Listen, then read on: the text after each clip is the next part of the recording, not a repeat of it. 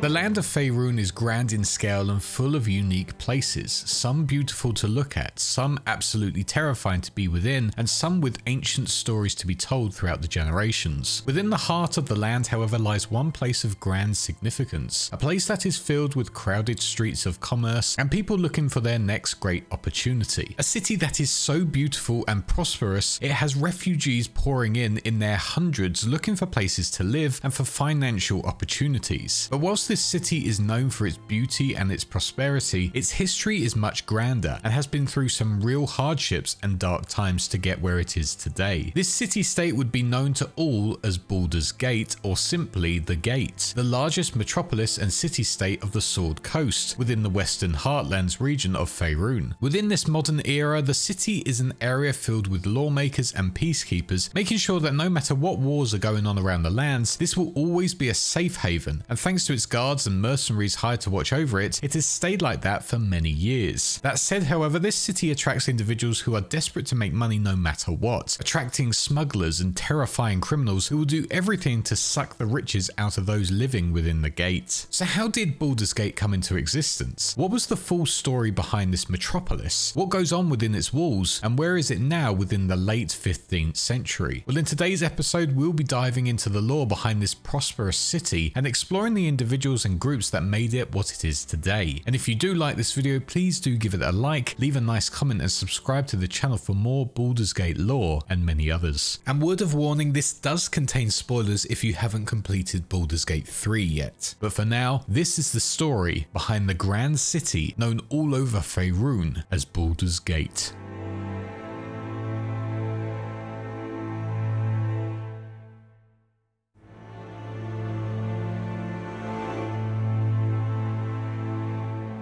Back before the city was even a concept drawn on a piece of paper, the great plateau where it would one day sit would be known by the name of Locke's Fist, which would be ruled by a hill giant named Locke. Locke was an incredibly powerful individual who would be the leader of the faction known as the Eagle Knights, and was said to be the most powerful man in all of Eulatos, within the Payet region. Locke would go on to rule this area for many years, making a name for himself all over within different wars and political gains. Within the period of time known as the Year of boiling motes minus 359 DR in the Age of Humanity, something dark would happen within this region, which looked to have happened behind Locke's back, that or something he didn't really care about. During this period of time, the then mortal god of violence and ritualistic killing would commit their first murder in a back alley of this very region of Faerun. With that first murder, the mortal god Bhaal would take that victim's blood and use it to form the legendary dagger that would be known to many as the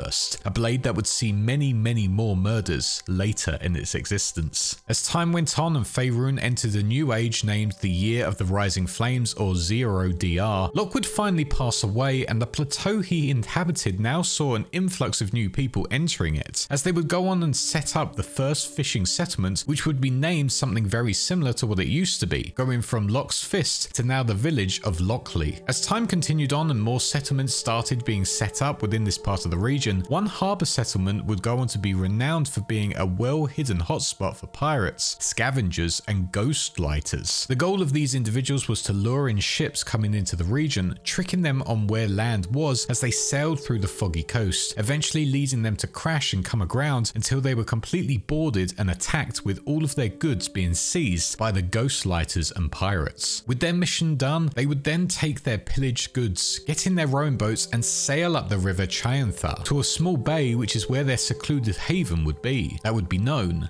as Grey Harbour. This trick continued on for many years, and because of it, both Grey Harbour and Lockley thrived during this time. And by the year of 204 DR, the year of the Avarice, both of these settlements worked together as one and became known as a port of call for ships from all over the Sword Coast, where it would now hold its own shipyard and visitors' wharves for them. Whilst Grey Harbour thrived in this time, one individual living there known as Balduran was making a grand name for himself as he would go off on seafaring adventures adventures across the whole of the world together with his closest friend Ansur, a bronze dragon he met out on his travels. As these two spent years traveling the wide open oceans, seeing places such as the continent of Anchorome and far beyond the elven Isle of Evermeet, they would both venture back to their home in Grey Harbour, bringing back their vast wealth that they had gained from their long travels, with Balduran hiding away some of it within hidden caches. Seeing his town that he'd left before he went away on his travels grow in scale since they were last there, Balduran and Ansur both invested in their little town and put a lot of the wealth gained into building a great granite wall to make sure that Balduran's home was thoroughly protected from orcs and barbarians looking to take the land for themselves. With that great wall being built, Balduran and Ansur enjoyed their time in their now heavily protected land, seeing it turn from two settlements into one town and now a great prospering city. The era was now the 11th century, and for Balduran, he was wanting to go out on a more grand adventure, but this time without his closest friend, Ansur, leaving him behind in the city to be there as its protector. But with that, Ansur promised Balduran that if the time came, he would protect the city if its existence was ever threatened. And after all of that, the two would split ways thinking they'd never see each other ever again, something that would later on go on to change due to other events. After this departure, rumours started to spread all over the area about what had happened to these two legendary explorers. Some of the rumours claimed that Balduran's wealth had not been completely depleted by the building of the wall and was located outside of the city in one of the many caves along the Sword Coast cliffs known as the Sword's Teeth. Others, however, had a different idea, stating that Balduran's wealth was in fact located far beneath the city and protected by a wide variety of things such as titans trapped in stasis and golems. The same was believed about where Ansur the bronze dragon was as well, with many believing they would live up to their promise to Balduran and protect the city when it most needed saving, making some believe this dragon was indeed below the city as well. But despite everything, these were just rumours and the whereabouts of both Ansur and Balduran were completely unknown until late in the 15th century anyway. With Balduran off on his last adventure now, the local farmers took control of the wall's construction and instead of using it to protect the harbour which brought in the area's wealth and travellers, used it to in fact protect their own homes and farmsteads. With this, the nearby townsfolk flocked in their masses to the town for protection, and because of it, the hamlet swelled in size. With these new changes going on after Balduran's disappearance, the walled region of Grey Harbour became known to all now as Old Town, whilst the newly constructed building between the southern wall and the harbour would be known as Heapside. And with all of those great big changes to the area and the mass influx of settlers, this new prospering area became known to everyone as the City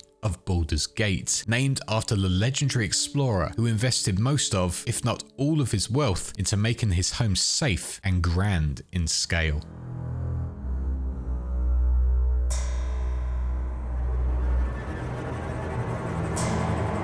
With the big split happening within the city thanks to the wall being used to separate Old Town and the seafarers down in the harbour, hostilities started to take place. With both not seeing eye to eye on matters, the Old Towners introduced a new tax system in which they would tax any carts coming north from the harbour through the main city of Baldur's Gate. This caused uproar amongst the seamen who saw it as them being hindered just because of where they came from, and almost immediately on the tax bill being introduced, the people from the harbour refused to pay those from the old town. But that wasn't the end of it, as the people of Heapside were furious with what had been put upon them, and suddenly that irritation turned into anger as the smugglers, pirates, and merchants of the area stormed up into the main part of the city, breaching the main gate and taking over Old Town. As the rioters got to the keep of the High Hall to continue their siege, the foremost senior sea captains forced the hands of the farmer lords and got them to surrender, bringing about an end to the small conflict. After this, a vote took place between the two parties, and with that vote, it was decided that the retired captains would be installed as the new leaders of the city, and jokingly were called the Dukes, and thus a new age was made for the city where Baldur's Gate would be ruled by the selected Dukes, all thanks to this tax revolt. A few years after this, a new nation would be formed that would be known as the Nation of Amn. Because of this, Baldur's Gate and its city expanded massively thanks to a surge in trade. Because of this influx in funds, the two districts went through yet another name change, with the people of the harbour that was known as Heapside changing their name to the Lower City, and the people of the Old Town being changed to the Upper City. And with that new name for both of them, the two worked well together and finally intertwined, as the city's walls was expanded to protect the Lower City even more on the Northern Shore's part. Thanks to all of this, the city now had become the most powerful force in the Western Heartlands and was a perfect neutral ground that only looked out for itself and its trade links, not linking itself to any warring factions or political figures. They did, however, join the Lord's Alliance, an organization that brought together all of the merchant cities, but despite joining them, the Dukes of Baldur's Gate only requested their help once since joining. This was in the year of the Black Horde 1235 DR, when a large legion of orcs attempted to invade, an army far too large for the people of Baldur's Gate to defend against. With the help of the Lord's Alliance, Baldur's Gate was sent a top military general, To drive them away and single-handedly defended the city in the initial attacks. That said, however, as the orcs got more vicious, communications between her and the gate broke down, with the dukes refusing to help her with her requests, leading to her army being slaughtered. With this, the gate deemed her a traitor and disobedient, and she, along with her company, were banished from the city for good. Furious at being kicked out of the city she swore to protect, Eldrith sieged it herself, but to no use, as they were slaughtered massively, leading to her grim fate out within the marsh of Chelimber, where she would be put to the sword, being beaten and brutally attacked, but she refused to die, even bringing herself back to life to seek her vengeance, and eventually forming her own dark alliance with various monsters and Baldur's Gate Thieves Guild, wearing her new title as a badge of honor, as she would be known as Eldrith the Betrayer.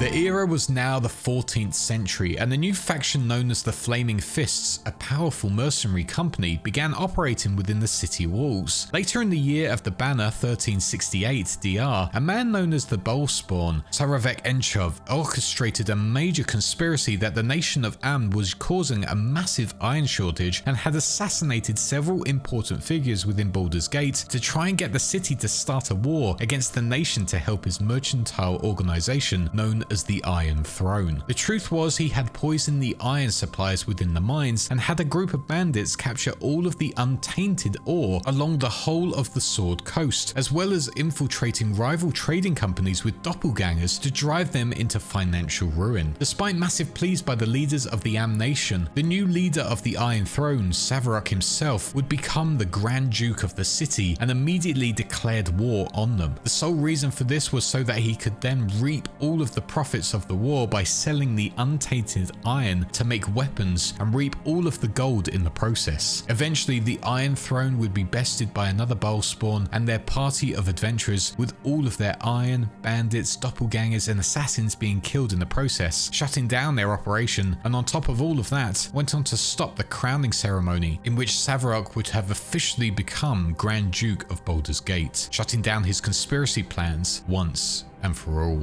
But sadly for Baldur's Gate, things weren't to settle down here as suddenly hundreds of refugees came pouring into the area, all who had been displaced by the ongoing warpath of the brutal leader known as the Shining Lady, who had begun a crusade to take over the whole of the coast. Baldur's Gate knew they had to take action against this, and the Flaming Fists were the ones to stand the ground, forming a coalition with nearby armies to fight against her crusade, meeting her forces at Dragonspear Castle, which saw her lose spectacularly thanks to the overwhelming might of the forces from Baldur's Gate, Waterdeep, and Daggerford, leaving the Shining Lady without her power and her conquest on the Sword Coast would officially come to an end. Later in that same century, a group that would be known as the Xantams Guild moved into Baldur's Gate during the period that was known as the Year of the Lightning Storms 1374 DR. During this time, the infamous Eldrith the Betrayer and her Dark Alliance would raise their head once again as the three adventurers known as Vahn, Kromlech, and Adrianna would discover, whilst also taking on the new guild entering the city and thwarting their plans. Here, the adventurers would find that the betrayer was working down below the city with the Thieves Guild, plotting to destroy the city completely, with Eldrith raising her disciple, a vampire known as Mordoc SelaNim, being the one to commit the act. However, once again, like all of those who sought to do harm to the city of Baldur's Gate and its adventurers, Mordoc too was taken out, and yet again the city would be saved as humanity went into into the era known as the Year of the Bent Blade 1376 DR. To end what was a pretty dismal year for the people of Baldur's Gate, the whole of Faerun would be plunged into an extremely dark period as its people would be hit with a cataclysmic event known as the Spell Plague that would devastate the land and its people. But luckily once again for the people of Baldur's Gate, they would be completely unaffected by the blue fire that was raining down from the sky, and people once again flocked to its gates knowing that it was considered an open city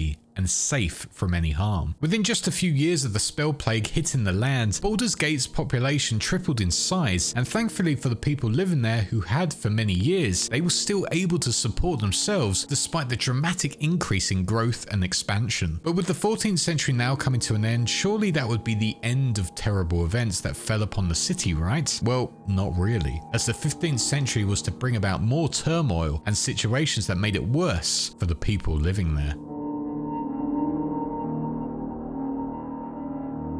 For a while during the 1400s, all seemed to be going well, but right in the middle of that century, the Grand Duke of Baldur's Gate, Valarkin, along with General Ichal and a group of lycanthropes known as the Band of the Red Moon, would go on to take over the whole of the city, plotting to take out all of the leadership. As the group set everything up, they would fail in their overall attack, which triggered the leadership of Baldur's Gate to come together and reform the Baldurian government, bringing forward with all of the powerful entities within the city a council of four that were hand elected. With Valarkin now outed as Grand Duke, Abdel Adrian would go on to replace him as both that Grand Duke but also the Marshal of the Flaming Fist. And it didn't take long before Abdel's rule helped Baldur's Gate to grow even further, as in the year known as the Year of the Ageless One, 1479 DR, Baldur's Gate was Faerun's most powerful city out there, as it had incredible stability thanks to its new government and its overwhelming wealth. Not only that, but their problems with Valarkin and the nation of Amn were now over, and they could finally just focus on what was going on in their markets and businesses instead of what was going on outside the city walls. That said, they did keep a good relationship with other nations, such as Elturgard and the other powers within the Western Heartlands. But whilst their growth and finances seemed to be all in check, down on the actual streets, tension was starting to rise as the expansion of their city was being seen as too much, with some siding that it was good for the city and others hating how big they were getting, leading to what looked like a civil war. Within the year 1482 DR, Grand Duke Abdel would go on to make a public speech about everything going on on the day that was named the Returning Day. During this speech, Adrian would go on to be attacked by a man named Viekang, the only other remaining Bhaalspawn other than Adrian. To many, they would hear and witness the fight, but strangely, no one knew who was the true victor of it. The only thing that was sure was that both of these men would go on to die, one at the hands of their mortal sibling, and the other transforming into the Slayer, an avatar of the long dead Bhaal. With the Grand Duke now dead, the city would quickly point the finger at the criminal organization within the city known only as the Guild, essentially the Thieves Guild of Baldur's Gate, based within the lower city, and with them pointing the blame at them, would enlist a group of adventurers to help investigate what truly happened. Not long after this event, criminal activity rose massively with things like robberies, vandalism, and murders happening on a regular basis, forcing the Flaming Fists, the mercenary group looking over the city, to take action and fight back against the active criminals. But this fight on crime only seemed to be happening within the lower city and outer city regions, making people believe that the ones at the top saw them as lessers, and the upper city residents saw themselves as better than them. On top of that, the Baldurian government stepped in and passed a new law, forcing the residents of the city to wear appropriate attire befitting their station, and if they didn't, they'd be seen as a criminal and arrested. But this did not sit right with the people as you'd expect, as the Vandals hit back against the government, removing the hands of beloved statues that decorated the city. With the adventurers doing everything they could do to find out what truly happened, their efforts as well as the Flaming Fists would eventually be for nothing, as the whole of the city erupted into chaos, turning the lower city and upper city against one another. City workers went on strike against their bosses, and as a result, up within the upper city, a strict curfew curfew was put into place starting from mid-afternoon, which as you can imagine really did not go down well, especially with the merchant class of the lower city, who became even more enraged by the government's actions. Not only was it the lower city residents rebelling, but the outer city stood their ground as well, regularly protesting against the city officials, which eventually led to petty vandalism, then to arson, and eventually kidnappings. Seeing this, the government continued to put more things into place to silence the ongoing uproar and shut down the free press of the city, which was known as Baldur's Mouth, as well as having the leader of the Fist setting up a series of illegal tribunals. Eventually, the outer city residents clashed with a contingent of Flaming Fist soldiers in the district of Norchapel, which was the final trigger for bloody conflict, and suddenly, with news of this attack happening, riots erupted throughout all of the lower and outer regions. With these riots happening all over, a large explosion erupted within Bloomridge, and finally the government had had enough and placed the whole city under martial law, hoping that it would put the people in their place once and for all. Finally, after all of that, the adventurers who were sent out to find out what truly had happened to the Grand Duke discovered that there was an underground plot to rid the corrupted Baldurian Parliament once and for all, and these riots were all part of the plan. Led by one of the other Grand Dukes of Baldur's Gate, Torlin Silvershield, this campaign was to try and sever the guild's subversive influence over the Baldurian officials. Eventually, it was revealed that Torlin was not just an influential individual who lived within the city,